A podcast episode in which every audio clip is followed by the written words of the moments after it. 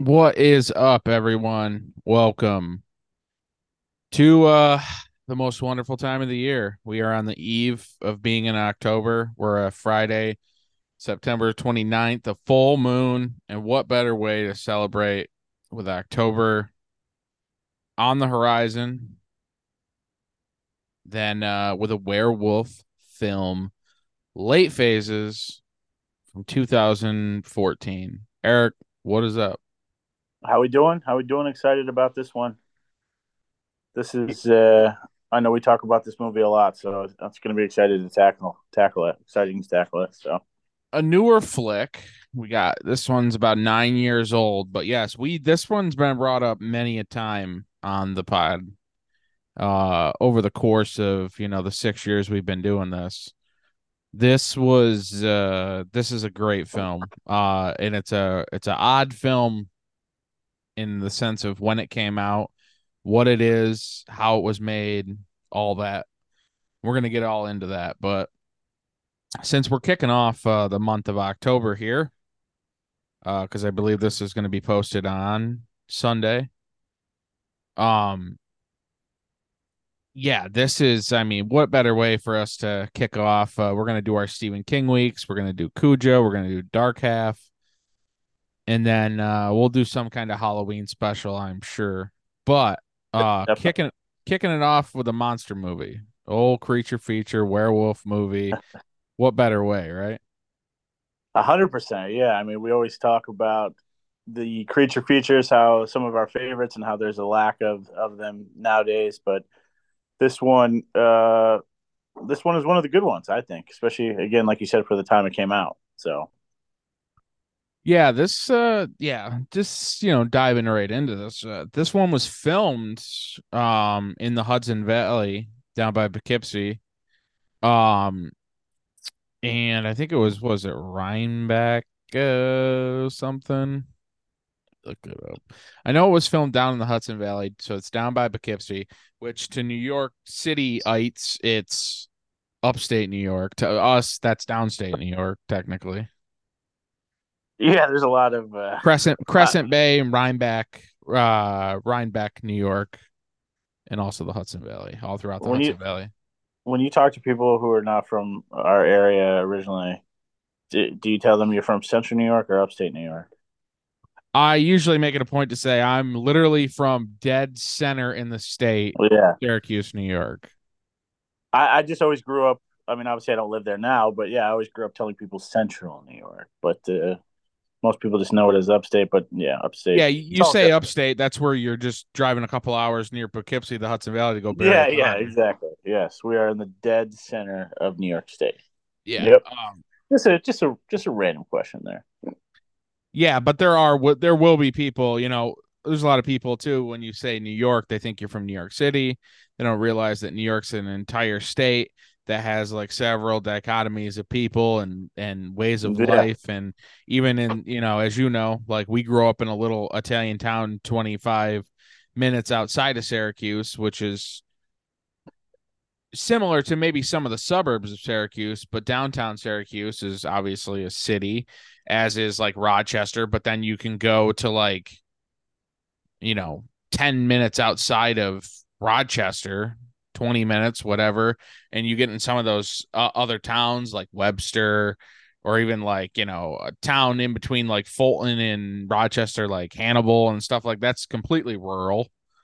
But then true, you, true. you know, uh, obviously the cities, Albany, Rochester, Buffalo, all those uh, up upstate cities, as we'll call them.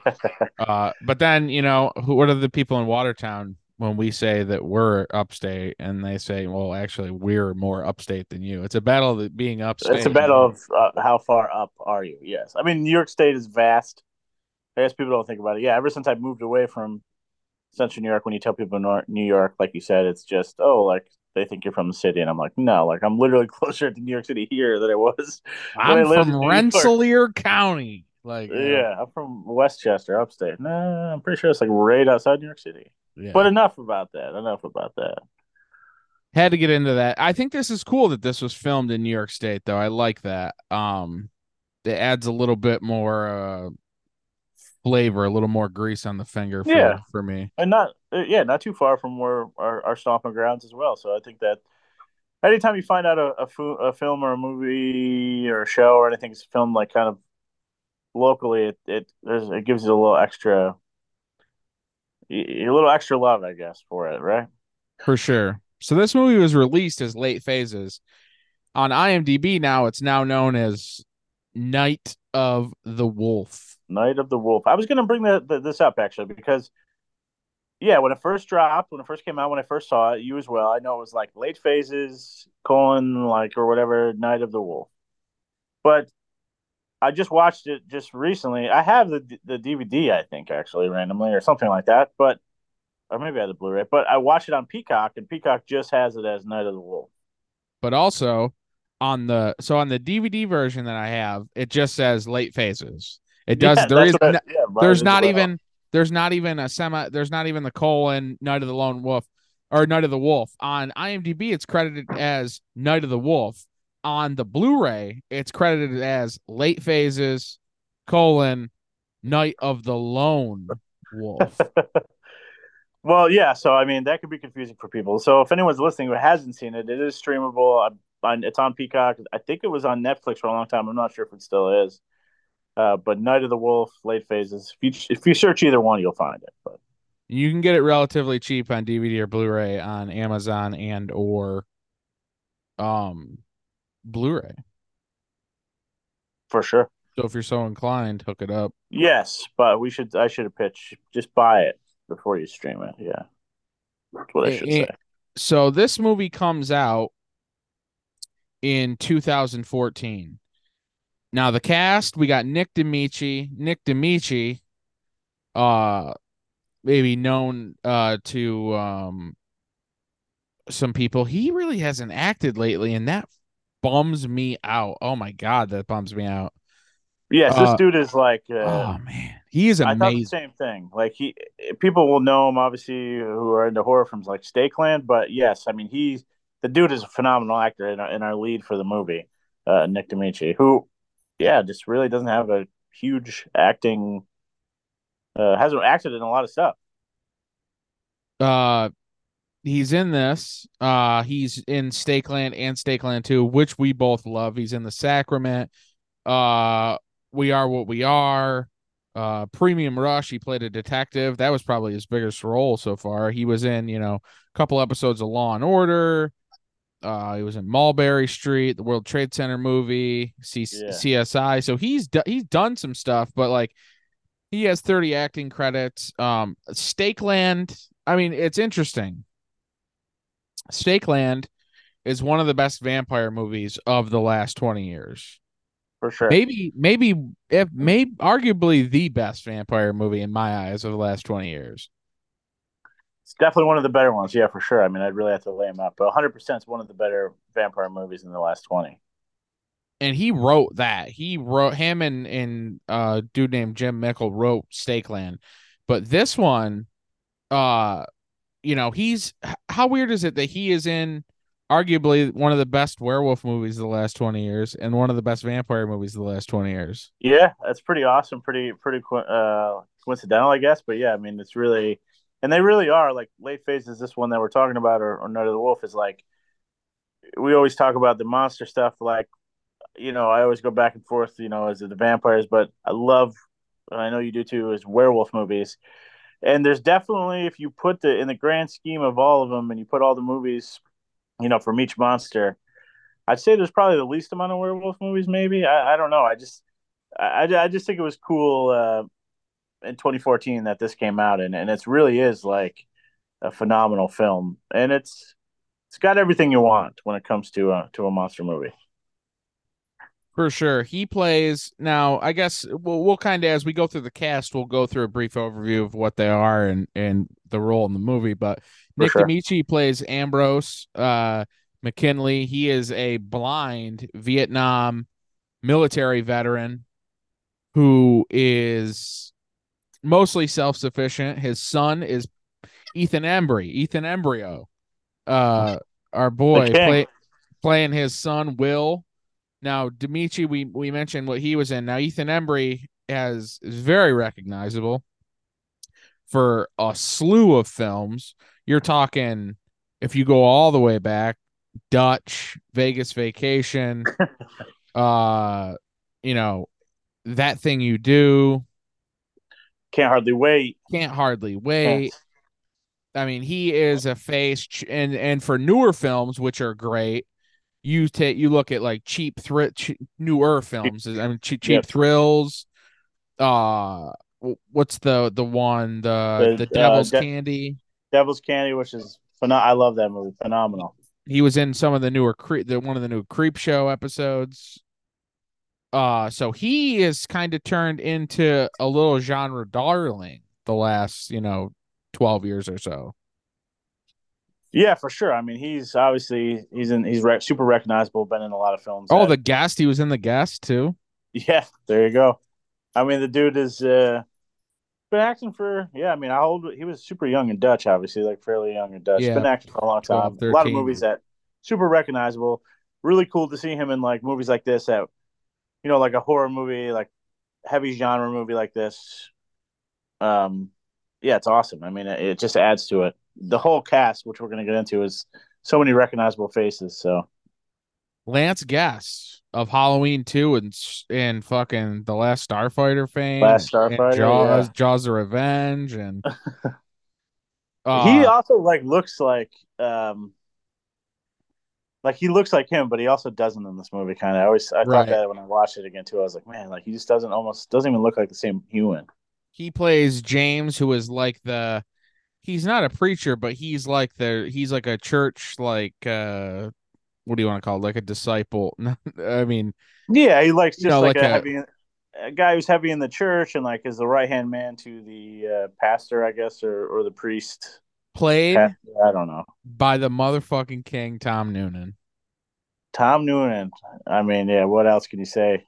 The guy is a legend, and he's just got a way about him. His his uh, his mannerisms, the way he delivers his his lines, and just his overall vibe. Tall, Father, lanky. Father Raj Smith, Roger yep. Smith, fucking playing uh, the, pa- the smoking pastor in this one. Loves smoking the cigs, loving God. Classic, just so good. Um, we got Larry uh, Fessender, Fessender, Fessender. Uh. In this, he was a producer on this as well. He plays O'Brien, and he's like, "Oh, what? Who is he in the movie? Technically, like, because he like, uh, he sells. I guess he's like uh, he he's sells, like a land. But isn't he? Is he the landlord stones. too, though? Of the ho- the housing? I don't, like...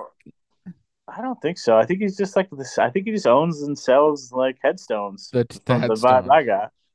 It's a headstone salesman. You know, everybody needs them. Sadly. Here, here, here, here.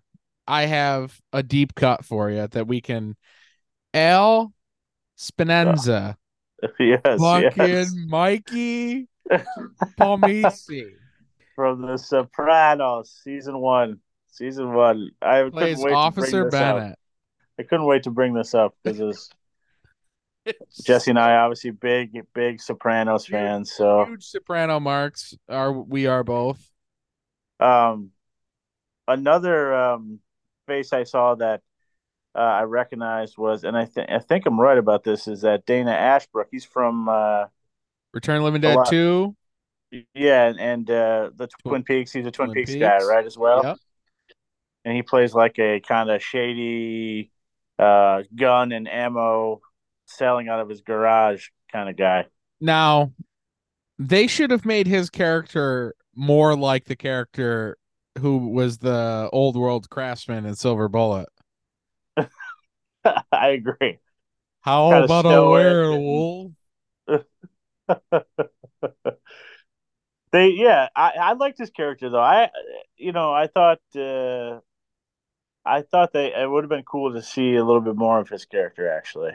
Um, but there's, like I said, for a film like this, there's a lot of strong acting in it. Like, I mean, Noonan really and, strong and really and, strong. Yeah, I mean, it's it's it's really great. And like I said, a lot of recognizable faces. He's another one, and he and everyone brings a little something to their character. So, yeah, and we got uh, Erin Cummings playing Anne, who is Will's wife, uh, she's in Good Girls and a bunch, a slew of T V shows. Um, and then we have uh, Rutanya Alda. What a name. She was in The Dark Half as Miriam Cowley, and she was in Deer Hunter, and she was in Amityville two, The Possession. What, I mean, those what are a, some bangers gee, there. What a, a, a, a legend under our nose we didn't even realize. We did not even realize. It's a sick name, too, Rutanya. Rutanya, amazing. Uh, so her, uh, Tina Louise, who plays Clarissa, and Caitlin O. Kearney plays Emma. Uh, they're like three like local church-going townswomen who are trying to befriend uh, Nick Damici's character of Ambrose, uh, but he wants nothing to do with their gossip and asses. He wants she, nothing. He's a complete badass the whole time. He doesn't give a fuck. No. We should probably she, talk like the setting of the movie. It takes place on kind of like a retirement community, yeah. you would call it, right? Like so, a retirement yep. center community type place. So give a give us a give the now that we've kind of run down the cast a, a tidbit, uh, give us a, a brief rundown of what this story is about, Eric. For sure. So the um, the main character, as we were talking about, Ambrose, he's uh, you know blind, and he's he recently they they hint that he recently lost his wife. So he um you know you start off with him and, and his son there, played by uh, Ethan Embry, and uh, he, you could tell it's like his first night at this um, this retirement, his new his new home, like a townhouse retirement community. Um, and his first night there, uh, he has a run-in with uh, basically what looks to be some sort of a wild animal, and it, and it tragically takes his his dog, his German Shepherd. So we start off with some tragedy right there, because I hate when any sort of animal gets taken down in a movie. Um. And then from there, I mean, really, it's just the kind of cat and mouse game of of Ambrose trying to find, like, he knows it's it's, it's there's a werewolf plaguing this this area. Nobody believes anything he's saying, so it's kind of a cat and mouse game to find out who it is. Uh, who we meet, you know, he meets Noonan's character, the priest, and and Guest's character. Uh, so he kind of suspects everyone, and. Uh, What did you call yeah. the what did you call the guys who like were the church members? What were the some of the positions in a church that you can hold if you're a local guy going to like fucking Whitelaw Church? Like a what, like an usher, but you could also be like, like I just I never I have no idea. Like he's like you got Noonan, who's played by uh he plays the priest or the pastor or whatever, and then is like his right hand man. I don't know. He was just like the head of The head of the church that's not the the pastor, basically. Whatever it's pretty you want much to call like that. a man like a manager of the church, like a church manager.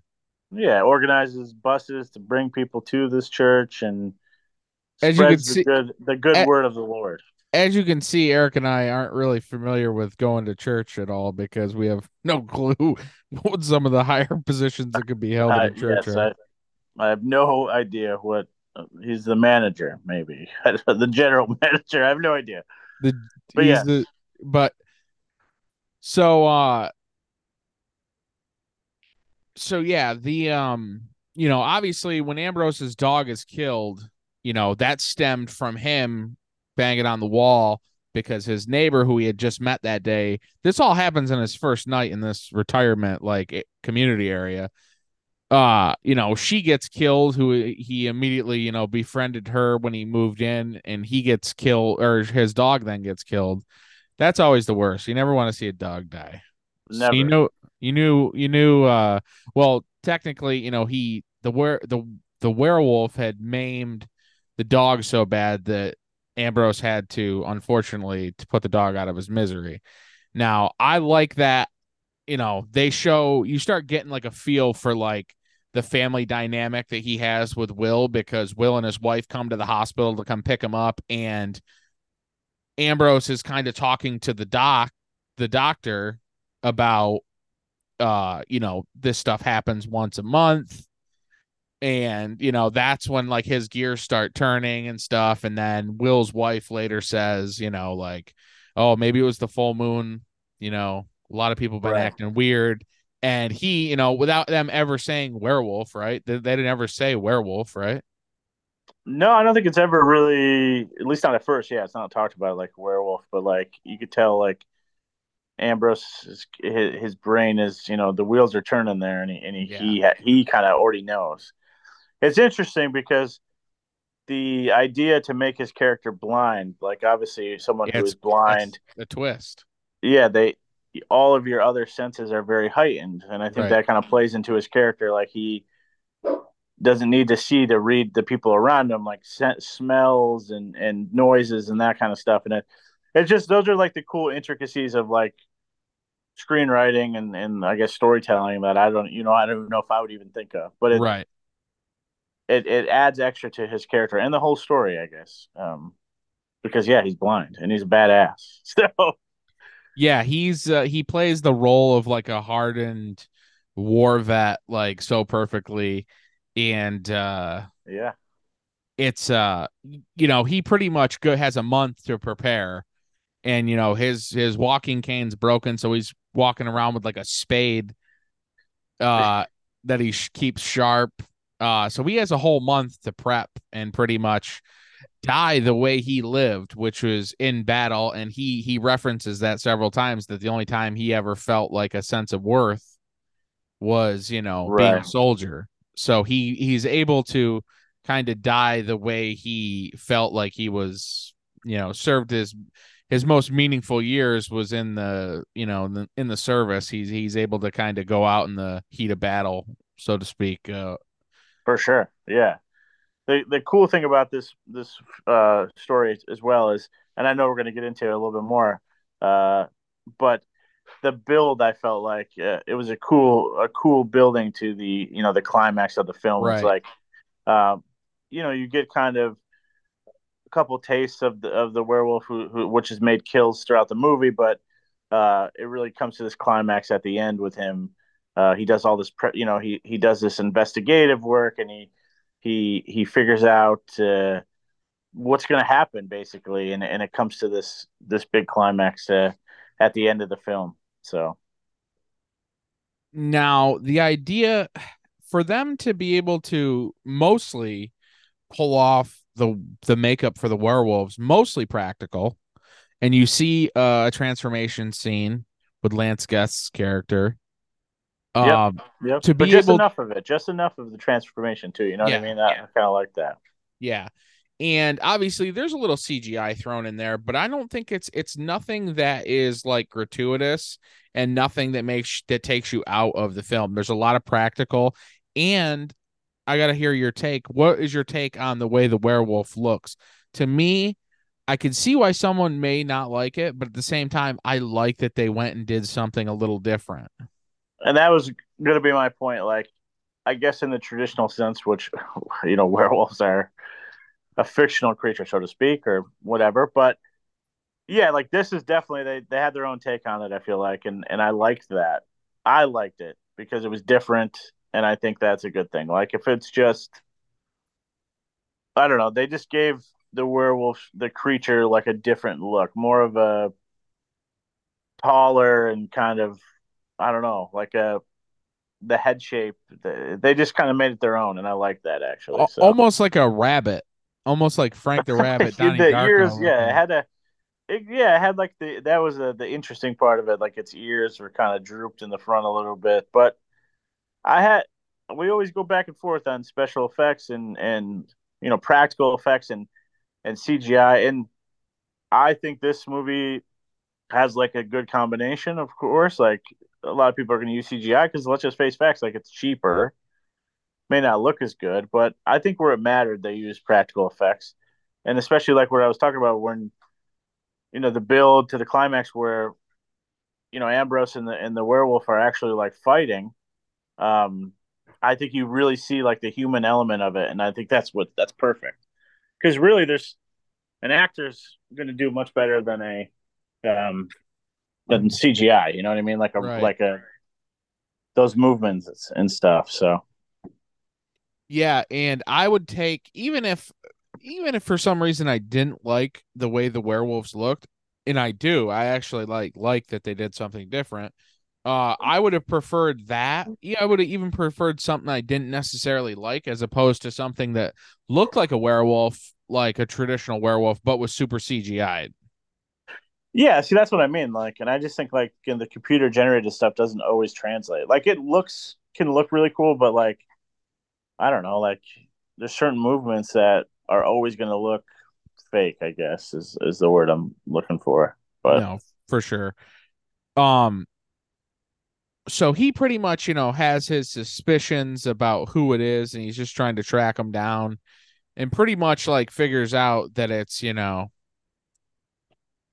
I think he has suspicions that it's the priest at first. And then obviously he, I think he knows then that it was, uh, well, oh yeah. What was when he le- gets led to the one, uh, church lady's house and discovers her husband's in an iron lung. Right. He was a he he w- thought he was a werewolf, or that guy was a werewolf, right? I that was the impression I got. Yeah, that he was one. Like he, yeah. They hinted at that. And he, yeah. he was able to come out once a month or whatever, you know. Yeah, exactly. Exactly. Because he followed like said, the the, whole, the bloody the whole, footprints to the house or whatever. The whole the heightened senses, that's a big thing. Yep. And and I think that's That was a big part of the film and the story.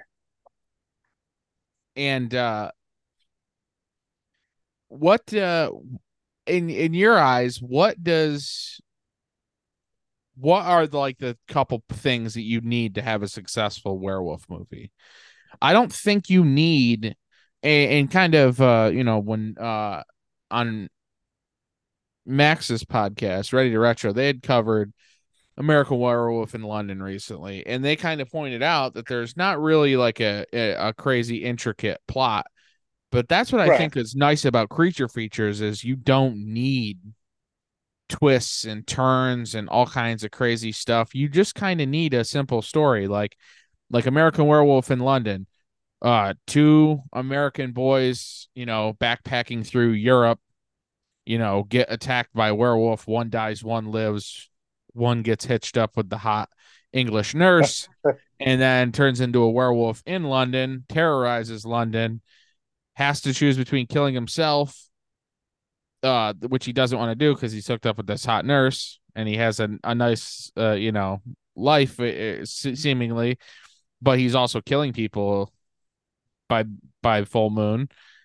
And then he gets gunned down by a bunch of friggin' bobbies. Uh, So yeah, I mean it's it's I, I kind of yeah like I guess you you could there's so many different ways you can go with these movies. Like you can show like origin stories of how it happened, or you just don't even need to, right? Like you just you're there's a werewolf that presents itself. You don't know how it's there, why it's there, and and you got to fight it. And and uh, I like I like both, I guess, but you don't necessarily need it. You know what I mean? I would love to see a Late Phases two with Ethan Embry.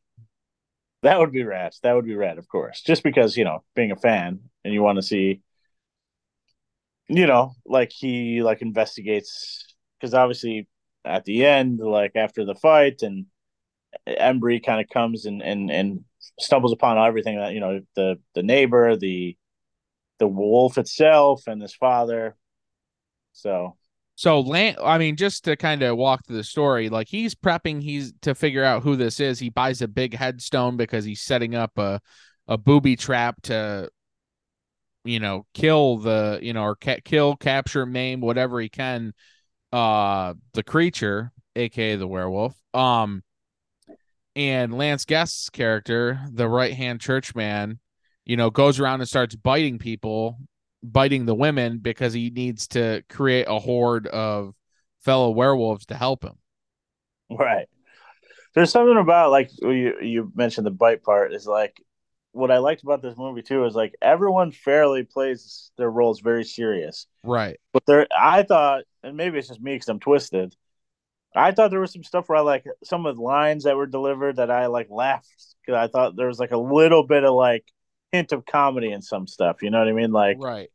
Even like really subtly, um, you know, like like uh, Nick uh, Damici's, like some of the lines he gives, I felt like almost could be like comedy. Well, you know, like not just like one of those like offbeat, off color, con- you know. Yeah, because like he's like a but ball. Like, bu- he's also like a ball buster, hard ass too. You know.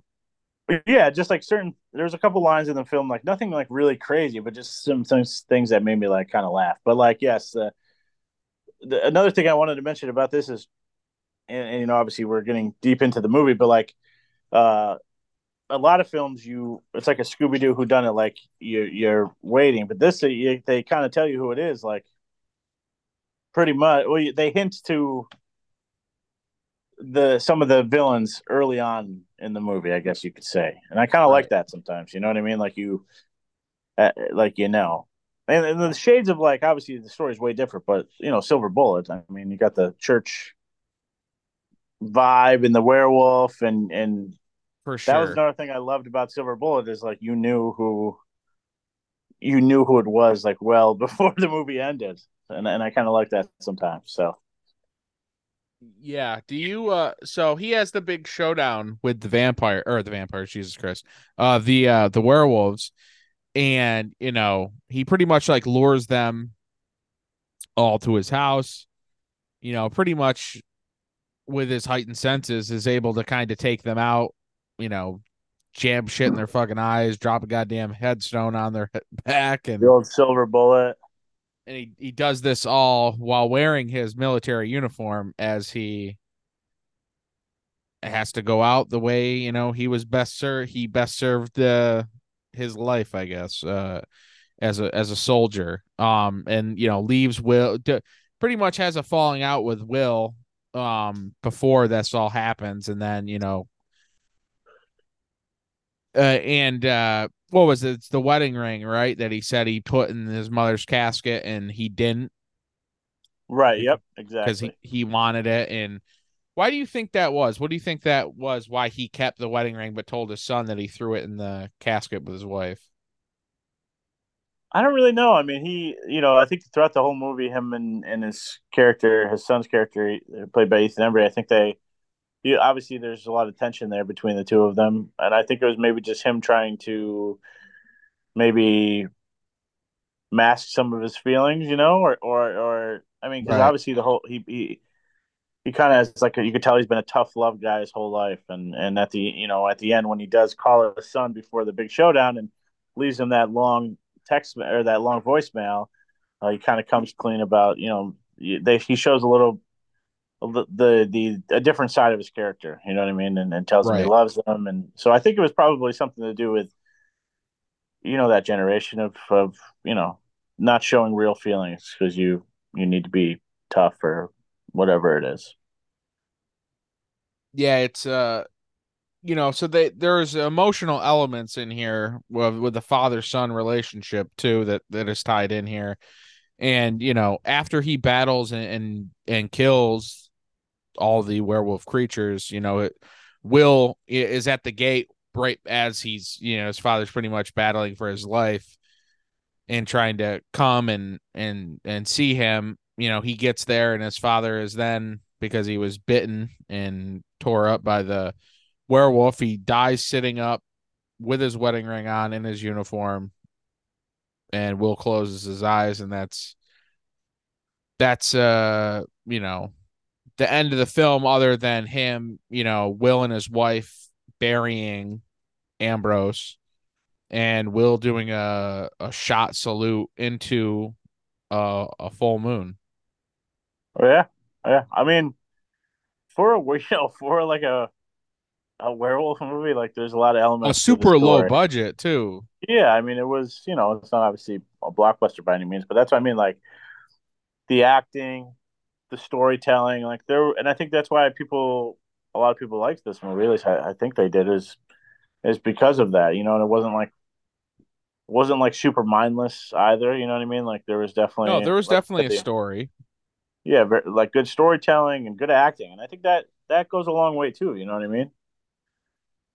Yeah, this is a Dark Sky film, and Dark Sky has done, I think, more good movies than they have bad, at least that I've seen. Anything Dark Sky I see, I think it's pretty sick because then they did they do the Laid to Rest films too, or are those bloody disgusting? I can't even remember. I think it's Dark Sky. Dark Sky does put out has put out a lot of great things though. Of course, like they're definitely like you know mainstays in the horror in the genre. So obviously a lot of the Adam Green stuff. Um, what else did they do? They've done they've done so much, especially over of recent times, but I feel like anytime I see anything Dark Sky, I'm I'm always interested in whatever they're doing.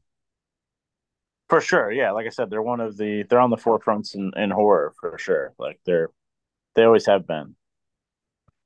And that Larry Fessenden, he has been in associated and in so many of these films, either helping make, produce, uh, helping in several different facets. That We Are Still Here movie. It was a Dark Sky Films movie. I, he was in that.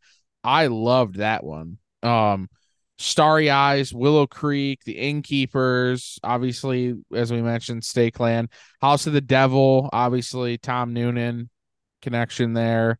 Yep. The Hatchet movie, Stitches. Um, I'm just going through them right now. Yeah, that there's a lot of decent and even sick uh films that Dark Sky has had their hands on. Yeah, like yeah, they're you know, there's a few companies that you think of that aren't like the gigantic ones, and you know, and, and they're they're definitely one of them. Yeah, uh, you know, to get a werewolf movie in two thousand fourteen too, and for it to be as good as I think this movie is, I I constantly bring this movie up. It was brought up several times when we did our werewolf or our werewolf or yeah, our werewolf um did we do top five or top ten? Can't even remember. I think it was five, but it was on my list one hundred percent. I know it was on your list. Um this movie comes up whenever we talk about werewolf films. This movie always comes up. And that now.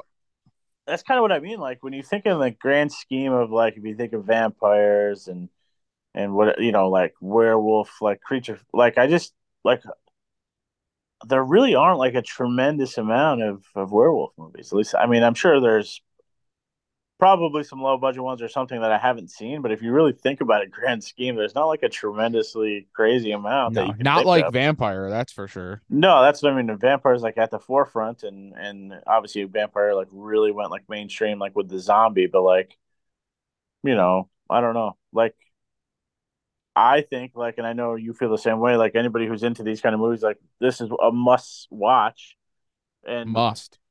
Yeah, definitely on the list of, of the better ones. Now, yeah, it's, I think because werewolf effects are really hard to do. They're really hard to, if you're going to do C G I, it's very easy for them to look stupid. Um, yeah, there's a thin, like, yeah, I can understand you're like kind of, there's a thin line there between, it's much easier to make someone look like a vampire, right? Like, or, you know what I mean? Like the, right. The whole transformation process and actual suit or C G I. So yeah, I mean, you know, look how critical people are of like Cursed or something like that. So, right, exactly. And Cursed is another one too that I think I think with all of its flaws and even getting the movie that we didn't get, the you know the the the lost Cursed movie that we wanted and the right. original intent that Wes had. That's so. I'm still very satisfied with the product that we got at the end of the day. For sure. I mean, I like, I like the movie, of course, but people, you know, how people, people are very critical of the, uh, especially the werewolf in that film. Yeah. Big time. I mean, they're very, even people are critical about the werewolf in Silver Bullet. Cause they say it just looks like a bear. Yeah, I'd fight somebody probably. Oh, fuck. Werewolf movies are so fun. And but that's what the beautiful thing about it is too. Like I like you, whatever. Like make them look like how you want or how you feel like they could. Like, I mean, you know, like if you're going back to the old school, like Lon Chaney Junior, like he was just a dude with like some crazy like hair on it. Like you want, you know what I mean. So it's just evolved uh, from what it originally was. So one hundred percent. I guess you know.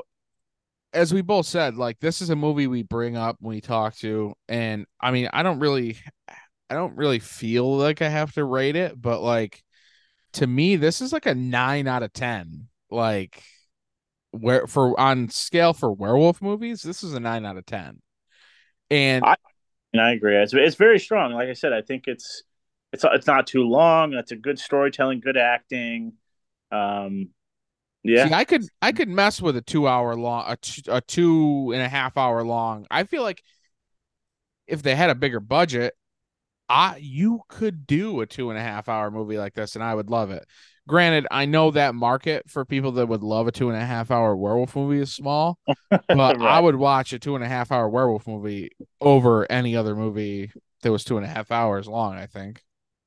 For sure. I mean, I'd be down. This movie is what, like an hour thirty-six or something like that. So yeah, it's, it's, you know, it's in that ninety-five to one hundred minute mark. It's under one hundred min- minutes. So, um, but yeah, it's all, I think that's a, a great testament to it too, is it's always brought up whenever we talk about werewolf. As soon as werewolves come up, if someone like starts talking about werewolf movies, I was like, that's the first thing I think. Cause everyone's seen American Werewolf in London. Everyone's seen The Howling. And then like, True. And then there's. Would you all say the, that? Would you say that beyond the two, like beyond the where, like uh, the original Wolfman? Would you say that those are the two most famous werewolf movies? For sure, without a doubt. Like it's not even close, right? Yeah, it's it's like, really not. Even like, Silver it's, Bullet, it's, which I know me, you, and I love Silver Bullet, but even that is like people would would never mention those before they probably mention The Howling yep. and American. So no, I mean it's probably American Werewolf in London and The Howling are the are the top tier, like grand grand mal seizures of great shit.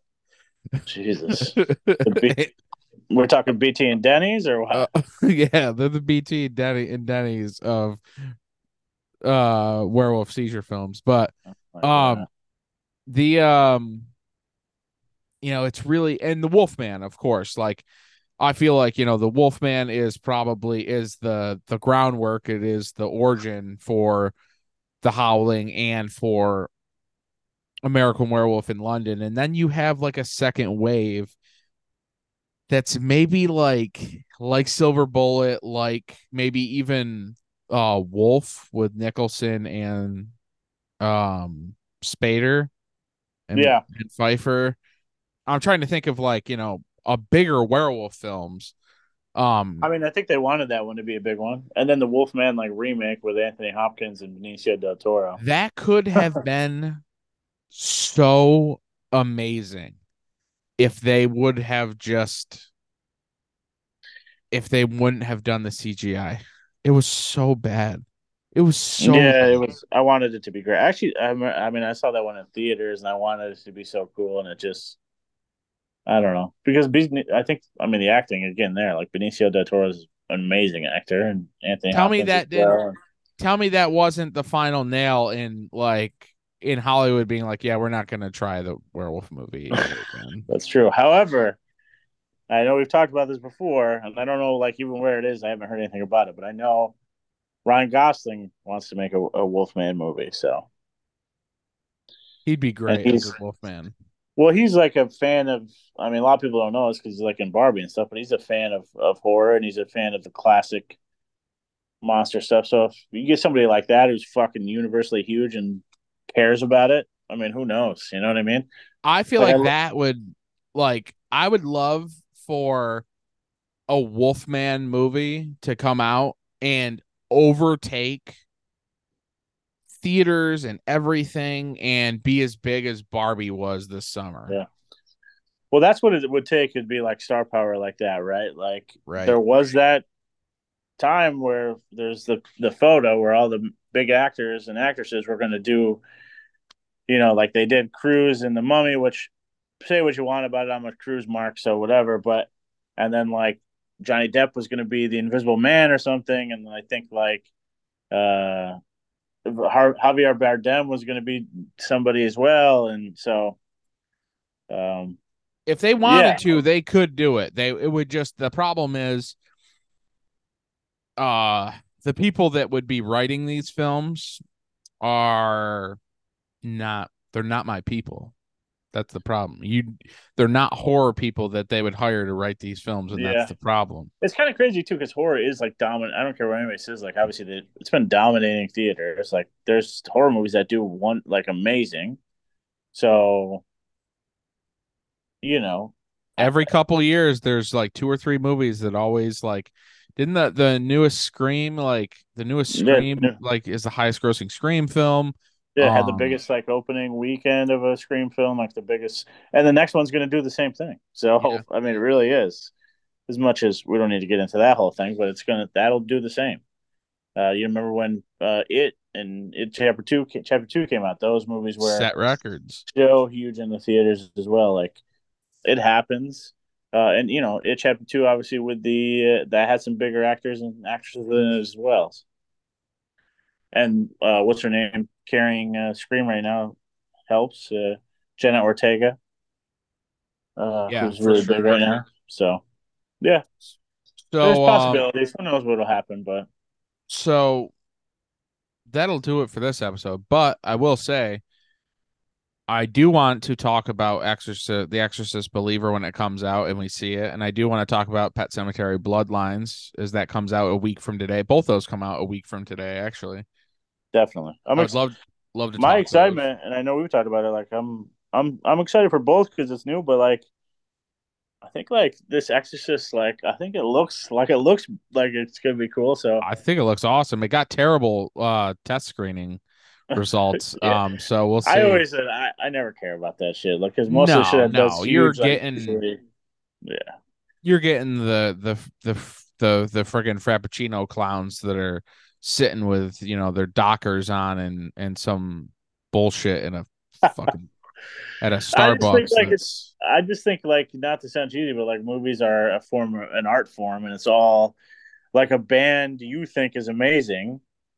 Uh, you know, if someone else this, think it's pure dog shit, and that's the same with movies, right? Like, yeah, this is art if, form if, and it means something different to everyone. Exactly. If I was going to give, if twenty twenty-three came around or twenty twenty-three is here, if someone was just like, all right, we're going to start, you know, we're starting a new thing. It's called like the, the you know, it's a pretty much a new Grammys. We're wiping out the Grammys. And they were like, who's like a band you would love to give a Lifetime Achievement Award to? like, or like a person. And they have to yeah. still be alive. I'd say, okay, it's going to be Lee Ving from Fear. And we're going to televise it everywhere because I think Fear and Lee Ving are legendary, which to us and and people like us, I completely agree with that. But no one that's watching the Grammy Awards knows who Lee Ving is, knows who Fear is, knows what Fear the record is, and they don't care. Yeah, it's, it's a, that's what I mean. That's my that's my point. Is exactly like. I'm just using him as an example. Like we, you know, John Carpenter for say, like he's like a fucking king and idol to us. Like we love him, but like someone else who considers himself a huge movie buff could just be like, yeah, like I, I don't care. I don't. I've seen, they, you know, like they they'd probably be like, care. oh yeah, he, Halloween was good, but other than that, what did he do? Yeah, again, which is insane. It's, all, but... it's an art form, and everything is everything is taken differently. Everything is, uh, everyone feels different, has their opinions and what it means to them, what it does to them. And don't get me yeah. wrong. There are great bands uh, to, to draw an analogy. There are great bands that sold millions of records. I think Def Leppard was great.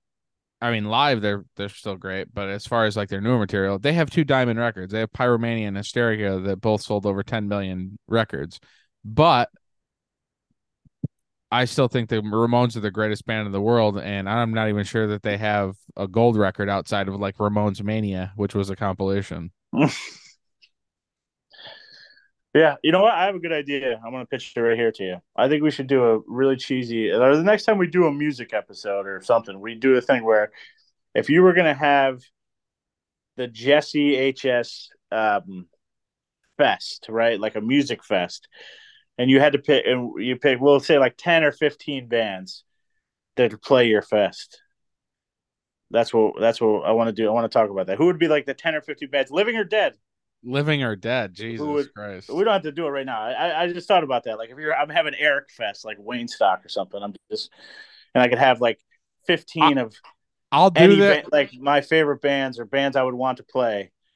Um, I say we do yeah. this, but we got to set a year that it would take place. And it's got to be a year when all those bands were alive and active, at least. Or not even alive and active, but alive enough where they could reunite in that year. Because I might be like, okay, my fest is going to take place in nineteen ninety-one. Right. You know, yeah, but it's going to be I, the I, Ramones of could, nineteen ninety-one. We could do that. I literally think I probably would just do it for, for this year, twenty, you know, twenty twenty-three. I think I could compile bands that are all alive that I would want to play. Anyway, that's for another time. I just thought about that. I thought that would That'd be, be a good one. Well, this was this was fun though. But anyone who hasn't seen it, like you said, yeah, please go check out Late Phases. Go check this out. Night of the Lone Wolf, Night of the Wolf, whatever the fuck it's going by. I like Late Phases. I think that's the best time. Yeah, Late Phases, it's different. It's a cool night. Of, let's face facts. I mean, that's tough shit. Night of the Wolf is probably not the greatest. Uh... no, it's, fucking... it's probably not the greatest name. It's up there with Mosley. But uh, uh, uh, buy the copy. If you don't buy a copy, you can stream it. So. And if you can't find a copy, get a hold of me. I'll find you a copy. Yeah, we'll find it. Between Amazon, eBay, something else, we'll find you a copy. I'll fucking get Weathers you. I'll send you a copy. All right. Damn, bitch went down. Happy October. Here we fucking are. The shit is popping off. We're doing Cujo. We're doing the fucking Dark Half. We're going to cover probably Pet Sematary Bloodlines and Exorcist Believer. Uh, maybe yes. We'll cover them all both in one episode, but we got a lot of Halloween fun shit coming. Maybe we'll do maybe we'll do our top five John Johnny Johnny C tracks too. Yeah, let's definitely hey, yeah, let's definitely do that for sure. Hell yeah. All right. Uh, you can check us out on Instagram and Twitter at Hard Guy Media. Uh, you know where this shit's streaming. It's on Spotify, it's on Apple Podcasts, on everywhere else. Um Yeah, check it out. Spread the word. Let us know you're listening. Co- go to our Instagram and comment on something and let us know that you're listening. Because I, yes, I can see that people listen to these episodes, but I want to interact, baby. I want to interact with, you know, the, the thirteen friggin' delinquents that love hearing us just babble about bullshit. That's what I want, baby. Uh, but hell yeah, Night of the Lone Wolf, Late Phases, Night of the Wolf, whatever the fuck you want to call it. Late Phases is the preferred title for me. Uh, check it out. Nick Damici, uh, Ethan Embry, uh, just a uh, a great, great, great, great, great film. Um, I guess before we completely exit, I do got to say that I do love how this was directed to by Adrian Garcia Bugliano. Um, I wanted to mention him because I th- felt like that maybe it was like a little disrespectful to not mention him. Yeah, we we probably uh, should have mentioned the, the and director. Eric uh, Stalzi, uh, the writer, because it was it was a great, uh, a, a good written film, and and directed very well. Um, and that dude, um, also directed the Here Comes the Devil and some other stuff and. Shout out to them. Didn't want to leave them out because we know their job can be thank thankless. Yeah, yeah. When, we, when that, podcasts that was, are done and stuff, but that was my bad. We should have shouted them out. Spanish director yeah. too. That's really cool, and and uh, they both did it. The writing and, and the directing of this movie was great. So yeah, awesome all around. Great round of applause to everybody involved. Maybe we'll get a Late Phases too. I'm pitching it right now. I got a great idea. Let's roll with it. And uh yeah, we're out.